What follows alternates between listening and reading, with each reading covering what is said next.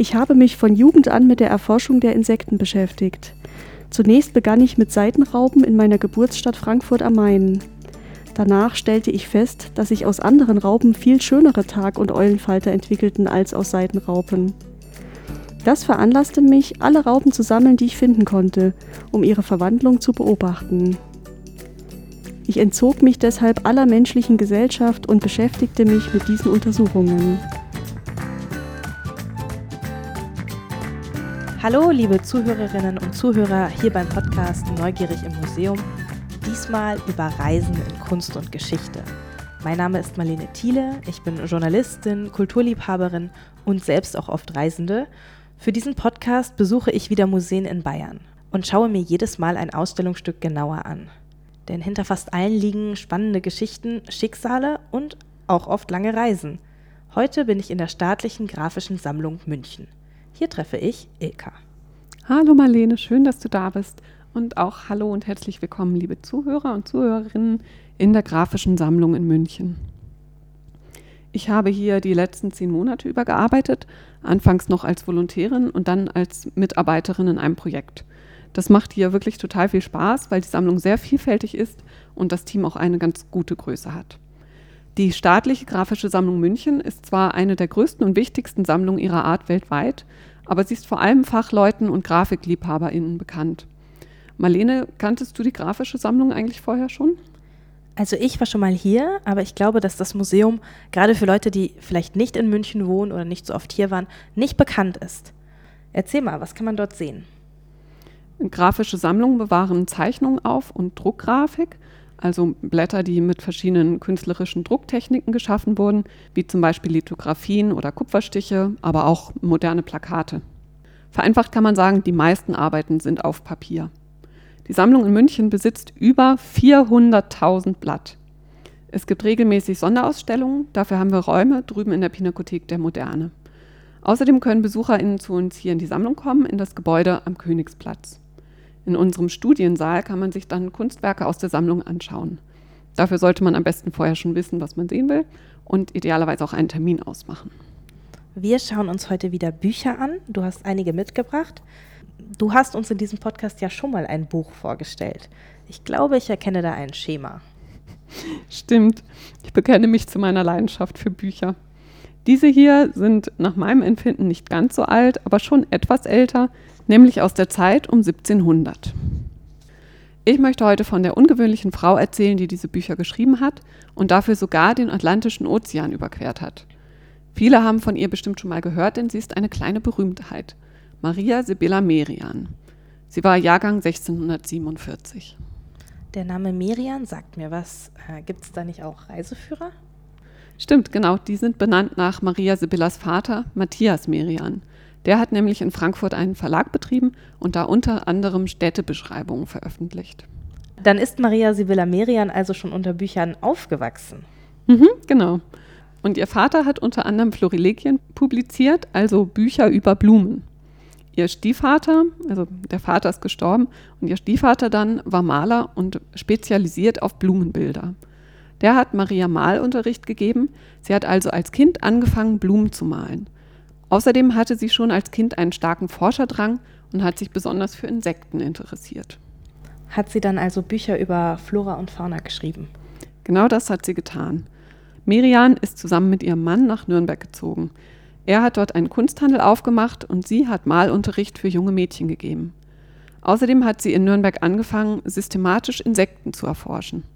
Sie schreibt später selbst, dass der Ausgangspunkt die Seidenraupe war.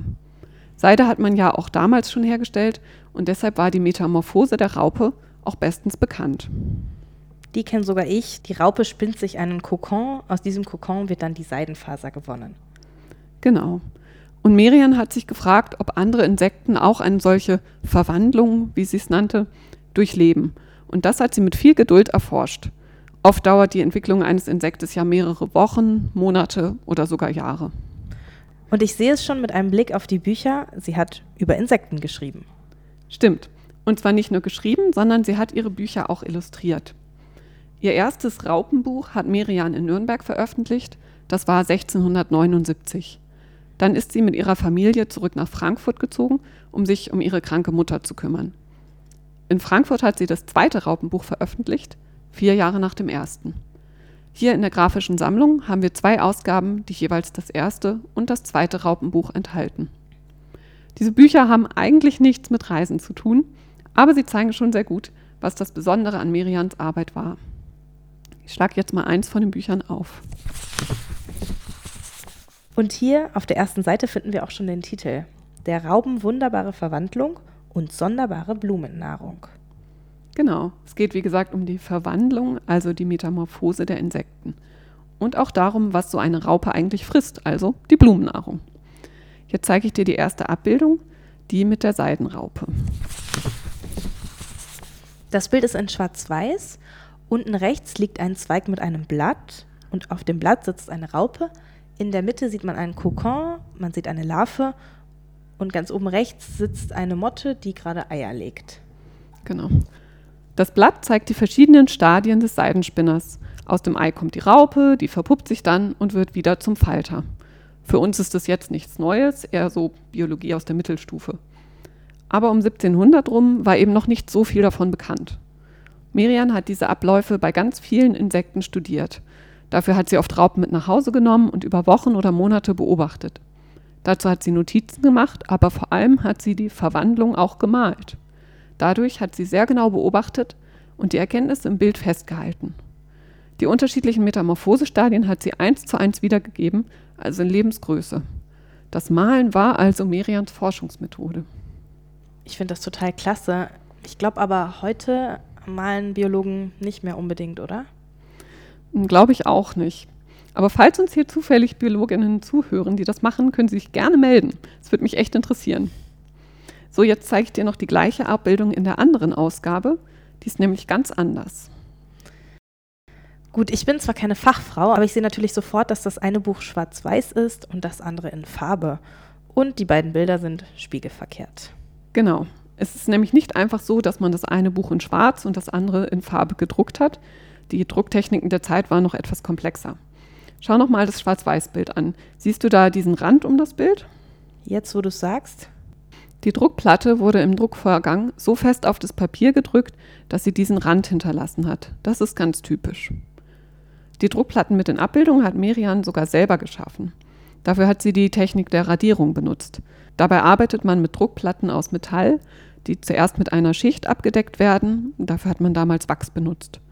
Mit einem feinen Werkzeug, der Radiernadel, werden Linien aus der Wachsschicht herausgekratzt, dann kommt die Platte in ein Säurebad und die Säure frisst sich an den freigelegten Stellen in das Metall hinein. Anschließend säubert man die Platte und bedeckt sie vollständig mit Druckfarbe. Dann wischt man nochmal mit einem Tuch über die Platte, sodass die Farbe nur in den eingeritzten Linien zurückbleibt. Alles Überschüssige wird abgenommen. Zuletzt wird die Platte auf ein Papier gelegt und durch eine Rollwalze gezogen. Diese Technik ist für ein normales Buch heute zu aufwendig, aber manche Künstlerinnen arbeiten noch so. Und wie funktioniert das dann mit dem farbigen Bild? Entweder man druckt einfach Radierung und malt die hinterher per Hand an. Das nennt man dann eine kolorierte Radierung. Hier bei unserem Buch lief das aber anders. Das sind nämlich sogenannte Umdrucke oder Abklatsche. Dafür stellt man erst ganz normal einen Abzug von der Radierung her und während die Farbe auf dem Papier noch feucht ist, presst man darauf nochmal ein weißes Blatt. So hat man dann ein eher schwaches und eben seitenverkehrtes Bild. Diese Bilder wurden dann mit Aquarellfarben auch koloriert. Aber weil eben die gedruckten Umrisse so schwach sind, sieht es fast aus, als wäre das Bild komplett gemalt. Ja, das stimmt, aber dann sind die Bilder in diesem Buch ja tatsächlich wirklich handgemacht.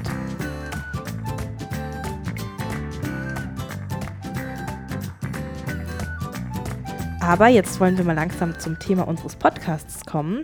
Wann ist Maria Sibylla Merian denn auf Reisen gegangen?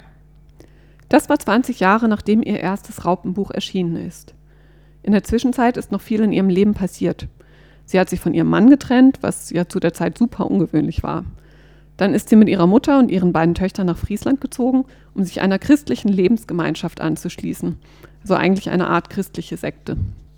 Und dort in Friesland hat Miriam das erste Mal Sammlungen von tropischen Insekten gesehen.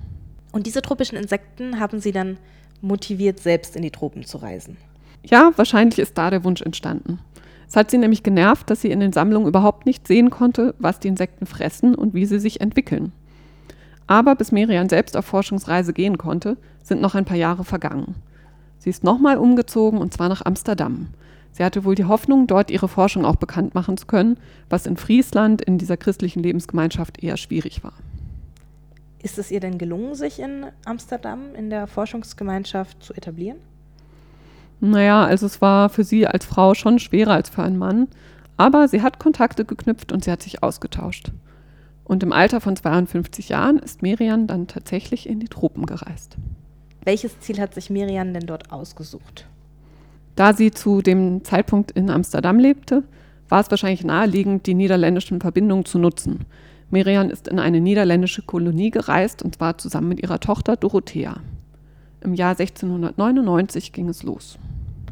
Also ich weiß zwar, dass die Niederländer ziemlich viel unterwegs waren zur Kolonialzeit, aber so richtig kenne ich mich nicht aus. Wo genau war die Kolonie? In Südamerika im Nordosten des Kontinents. Das Gebiet wurde als Niederländisch-Guyana bezeichnet. Miriam und ihre Tochter sind auf der Insel Texel an Bord eines Schiffs gegangen. Und nochmal, es war 1699, vor über 300 Jahren. Da hätte ich, glaube ich, keine Lust auf eine Transatlantikreise gehabt, weil ich glaube, man war ewig unterwegs und bekommt man da nicht auch irgendwann Skorbut? Weil gibt es da überhaupt was Frisches zu essen auf dem Schiff? Also es war bestimmt ziemlich anstrengend. Die Merians sind im Juni aufgebrochen und im August gelandet, also sie waren wohl etwas über zwei Monate unterwegs. Die Route verlief zuerst nach Süden mit einem Stopp auf den Kapverden oder auf den Kanarischen Inseln. Und dann ging es nach Westen quer über den Ozean. Wahrscheinlich haben die Merians da Hitzetage und Stürme erlebt Vermutlich sind sie auch seekrank geworden, aber einen Bericht darüber haben wir nicht. Was das Essen angeht, also frisches Obst war da bestimmt in den späteren Wochen schwierig. Aber es waren auch lebende Tiere an Bord, um die Ernährung über die Wochen zu sichern. Und was hatten die Merians da so an Gepäck dabei? Das Übliche war natürlich Kleidung und auch Haushaltsgegenstände. Außerdem alles Mögliche für die Erforschung und vor allem Konservierung von Insekten und Pflanzen. Also zum Beispiel Schmetterlingsnetze, Lupen, alle möglichen Schachteln und Brandwein zum Einlegen, aber auch Schreibsachen und Malsachen. Wo ist das Schiff dann angekommen? In Surinam oder Suriname. Das habe ich tatsächlich noch nie gehört. Ich kannte es ehrlich gesagt auch nicht. Suriname liegt nördlich von Brasilien, ziemlich nah am Äquator. Es ist heute tatsächlich auch der kleinste Staat Südamerikas. Das Land hat weniger als 600.000 Einwohnerinnen. In Suriname spricht man übrigens heute auch noch Holländisch. Miriam hatte wohl schon öfter von dem Land gehört, auf jeden Fall öfter als wir, weil sie ja in dieser christlichen Gemeinschaft war und die wiederum hatte Beziehungen nach Suriname. Und wie war das dann früher in den Kolonien? War das dann eher so, wie ich mir die Südsee vorstelle, oder war das eher so, wie es für sie daheim in Holland auch war? Miriam und ihre Tochter werden vieles wahrscheinlich als vertraut wahrgenommen haben. Die niederländischen Kolonialherren haben ja das Erscheinungsbild auch mitgeprägt. Die Holzhäuser zum Beispiel sahen wahrscheinlich eher holländisch aus. Aber ganz neu war für die Merians das tropische Klima mit Temperaturen über 30 Grad, schwüler Luft und typisch tropischen Regenzeiten, wie man das so kennt. Die Kolonie war vor allem für Zucker wichtig. Es gab um die 100 Zuckerrohrplantagen.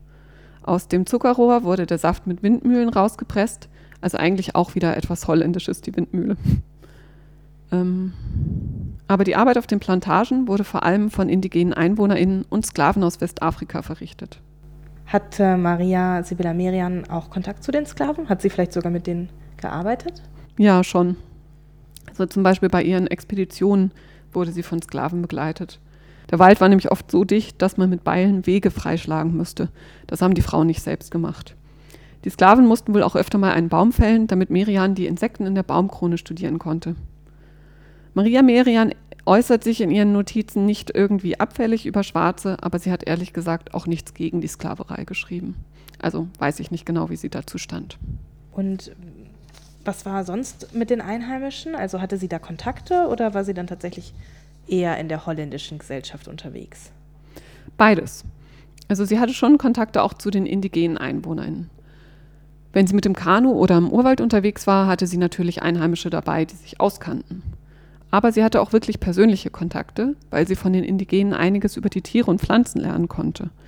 Viele wussten, dass sie sich dafür interessiert hat und haben ihr dann etwas über Heilkräuter beigebracht oder besondere Käfer vorbeigebracht. Wie lange sind Maria und Dorothea insgesamt in Suriname geblieben? Geplant waren drei Jahre. Aber nach etwas weniger als zwei Jahren ist Maria Sibylla sehr krank geworden. Heute denken wir, dass sie wahrscheinlich Malaria hatte. Sie dachte einfach, dass sie die Hitze nicht verträgt und hat als Konsequenz den Aufenthalt abgebrochen. Alle Funde wurden eingepackt, Insekten, gepresste Pflanzen, aber auch Schlangen und Schildkröten und so weiter, die in Alkohol eingelegt waren. Und natürlich haufenweise Notizen und Zeichnungen. In letzter Minute haben die Merians auch noch ein Eidechsennest eingepackt und die kleinen Eidechsen sind während der Fahrt aus ihren Eiern geschlüpft, aber dann leider auch recht schnell gestorben. Im September 1701 sind die beiden Frauen wieder in Amsterdam angekommen. Genau genommen waren sie dann sogar zu dritt. Eine Indigene ist auch mitgekommen, wahrscheinlich um bei der Bearbeitung der Sammlung zu helfen. Aber wie sie hieß, ist leider unbekannt.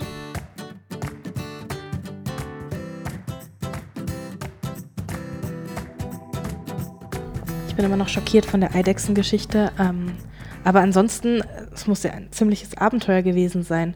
Nach zwei Jahren in einer tropischen Kolonie, dann wieder zurück über den Ozean. Was hat Maria Sibylla Merian dann mit ihrer Sammlung gemacht? Also hier vor uns auf dem Tisch liegt noch ein Buch. Ich nehme an, sie hat noch eins geschrieben. Genau, sie hat ein Buch über ihre Erkenntnisse aus den Tropen geschrieben. Außerdem hat der Bürgermeister von Amsterdam das Stadthaus zur Verfügung gestellt, um die Sammlung aus Suriname auszustellen. Diese Ausstellung können wir jetzt natürlich nicht mehr besuchen, aber das Buch können wir uns anschauen. Es trägt den Titel Metamorphosis Insectorum Surinamensium, also die Metamorphose der surinamesischen Insekten. Wir haben das hier leider nicht im Original, das ist nämlich tatsächlich auch ziemlich selten. Weltweit sind nur etwa 30 Exemplare bekannt. Aber wir haben das Glück, dass die grafische Sammlung im selben Gebäude ist wie das Zentralinstitut für Kunstgeschichte und von dort durfte ich ein Faksimile ausleihen. Faksimile, das habe ich schon mal gehört. Was genau ist das? Ein Faksimile ist eine möglichst getreue Reproduktion von einem alten Buch. Man benutzt moderne Methoden dafür, aber man imitiert das alte Buch so gut wie möglich. Die Größe ist in der Regel identisch und besonders gute Faksimiles haben auch unregelmäßige Seitenränder oder auch mal ein Loch, so wie eben das Original. Was jetzt hier vor uns liegt, ist also kein 300 Jahre altes Buch, aber es gibt uns eine sehr gute Vorstellung davon. Höre ich jetzt mal kurz rüber. Ja. Kommt das hier hin? Jetzt gleich mal die Ananas raussuchen. Also das Buch ist auf jeden Fall kein Taschenbuch. Es ist riesig, locker einen halben Meter hoch und es ist auf Niederländisch. Genau. Dieses ähm, Metamorphosenbuch ist jetzt nicht mehr auf Deutsch erschienen. Logisch, sie hat ja auch in Amsterdam äh, gelebt, sondern immer auf Niederländisch und parallel auch auf Latein. Weil das Buch so groß und prächtig war, war die Herstellung ziemlich teuer und es hat eine Weile gedauert, bis Miriam das Geld überhaupt zusammen hatte. Sie hat erst versucht, Subskribenten zu finden, die ihr schon vorab zu sagen, dass sie ein Exemplar kaufen werden. Also ein bisschen wie Crowdfunding heute. Das hat nicht so gut funktioniert und ihr wichtigster Kontaktmann in England zum Beispiel hat dann noch angefangen, ihr Avancen zu machen. Also per Brief, wie man da kommuniziert hat. Miriam hat auch mit den Dingen gehandelt, die sie aus Suriname mitgebracht hat. Es gibt zum Beispiel einen Brief an einen unbekannten Empfänger. Darin bietet sie 34 in Alkohol eingelegte Tiere an für insgesamt 20 F. Ich glaube, es sind Francs oder Florin, das weiß ich jetzt nicht genau. Ein Krokodil, zwei große Schlangen, 18 Dito kleinere, 11 Leguano, ein Gecko, ein kleiner Schildkröt. Diese können alle in ein großes Zuckerglas getan werden und dasselbe in eine hochrunde Dose. So werden sie aus Ost- und Westindien gesandt. Genau, also durch solche Verkäufe hat Miriam dann ihr Buch nach und nach finanziert und auch durch ähm, Auftragsarbeiten als Malerin.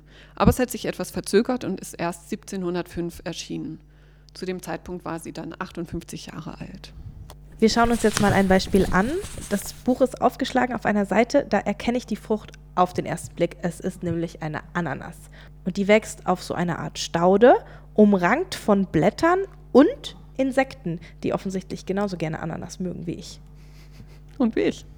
Miriam fand die Ananas, glaube ich, auch ziemlich gut, denn sie hat ihr gleich zwei Seiten gewidmet. Können Sie ja mal anhören, was sie dazu geschrieben hat. Aber da wir von euch ZuhörerInnen natürlich weder Latein noch Niederländisch Kenntnisse erwarten, hören wir uns das in deutscher Übersetzung an. Die Ananas als wichtigste aller essbaren Früchte ist demzufolge auch die erste dieses Werkes und meiner Beobachtung. Auf dem ersten Blatt wird sie blühend gezeigt, während auf dem folgenden eine Reife zu sehen sein wird. Die kleinen farbigen Blätter dicht unter der Frucht sind wie roter Satin mit gelben Flecken verziert. Die kleinen Schößlinge an den Seiten wachsen weiter, wenn die reife Frucht abgepflückt ist. Die langen Blätter sind von außen leicht seegrün, von innen grasgrün, an den Rändern rötlich und mit scharfen Dornen versehen. Im Übrigen ist die Zierlichkeit und die Schönheit dieser Frucht von verschiedenen Gelehrten ausführlich beschrieben worden, und ich werde mich deshalb nicht damit aufhalten, sondern zu meinen Beobachtungen der Insekten übergehen.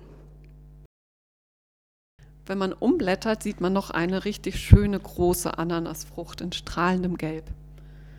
Ananas gab es damals natürlich noch nicht im Supermarkt, in Europa gab es schon vereinzelte Botaniker, die Ananas in ihren Gewächshäusern gezogen haben, aber für die meisten Europäer und Europäerinnen war diese Frucht völlig unbekannt.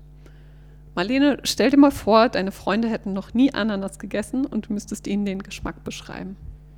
Was würdest du sagen? Super lecker. Ähm, ich bin, wie gesagt, großer Ananas-Fan, aber das beschreibt natürlich gar nichts. Ähm, schon ziemlich viel Säure, sehr faserig in der Konsistenz, erfrischend, je nachdem, ob man Glück hat, auch süß. Ich merke, es ist gar nicht so leicht. Finde ich auch. Miriam hat auch versucht, den Geschmack zu beschreiben und das sind ihre Worte. Dies ist eine reife Ananas. Wenn man sie essen will, wird sie geschält. Die Schale ist einen Daumen dick. Wenn sie zu dünn geschält wird, bleiben scharfe Härchen daran sitzen, die beim Essen in die Zunge eindringen und viele Schmerzen verursachen. Der Geschmack dieser Frucht ist, als ob man Trauben, Aprikosen, Johannisbeeren, Äpfel und Birnen miteinander vermengt hätte, die man alle gleichzeitig darin schmeckt. Du hast vorhin auch gesagt, dass Merian in Suriname viel von den Einheimischen gelernt hat. Hast du dafür ein Beispiel? Ja, ein ehrlich gesagt nicht so schönes, aber ein sehr eindrückliches Beispiel. Diese Floß pavonis ist eine neun Fuß hohe Pflanze. Sie trägt gelbe und rote Blüten. Ihr Samen wird gebraucht für Frauen, die Geburtswehen haben und die weiterarbeiten sollen.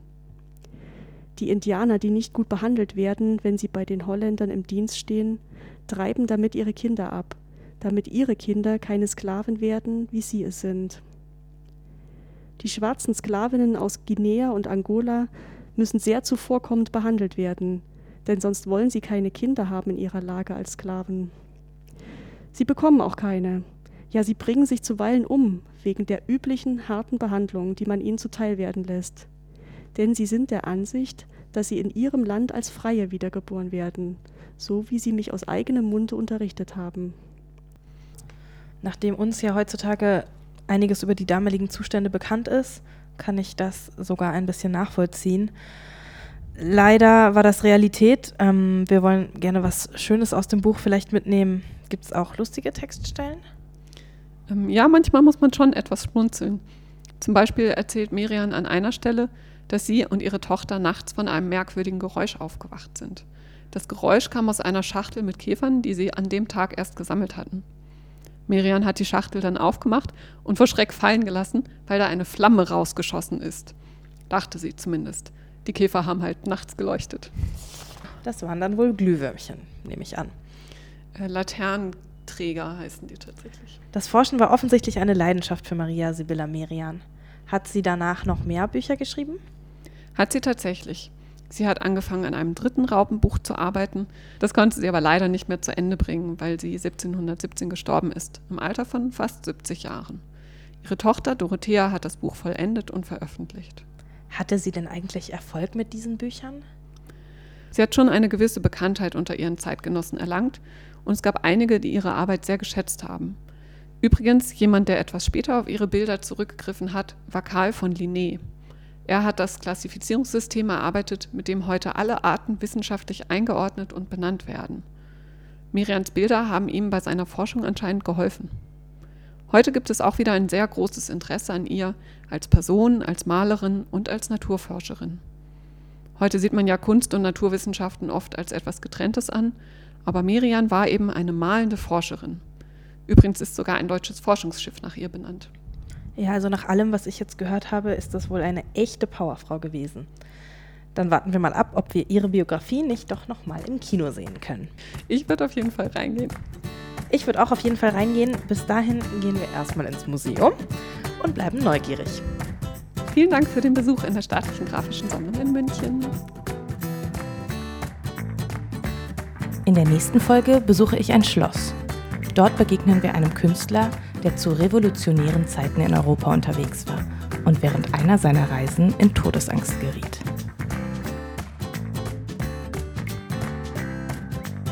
Wir freuen uns, dass ihr mit uns auf Reisen durch Kunst und Geschichte gegangen seid. Fotos von den Museumsschätzen findet ihr auf unserem Blog www.neugierigimmuseum.com, alles zusammengeschrieben, und auch auf Instagram. Wir freuen uns über eure Kommentare und Fragen. Hinterlasst auch gerne ein paar Sterne oder eine Rezension im Podcast-Portal eurer Wahl. Geplant und organisiert wird dieser Podcast von Ilka Mestemacher, Marius Wittke und Marlene Thiele. Möglich ist das dank der Förderung, die wir vom jungen Freundeskreis der Kulturstiftung der Länder bekommen. Ein herzlicher Dank geht auch an alle Museen, die uns unterstützen und an Jan Morgenstern für die Musik. Das war's. Macht's gut und bleibt neugierig.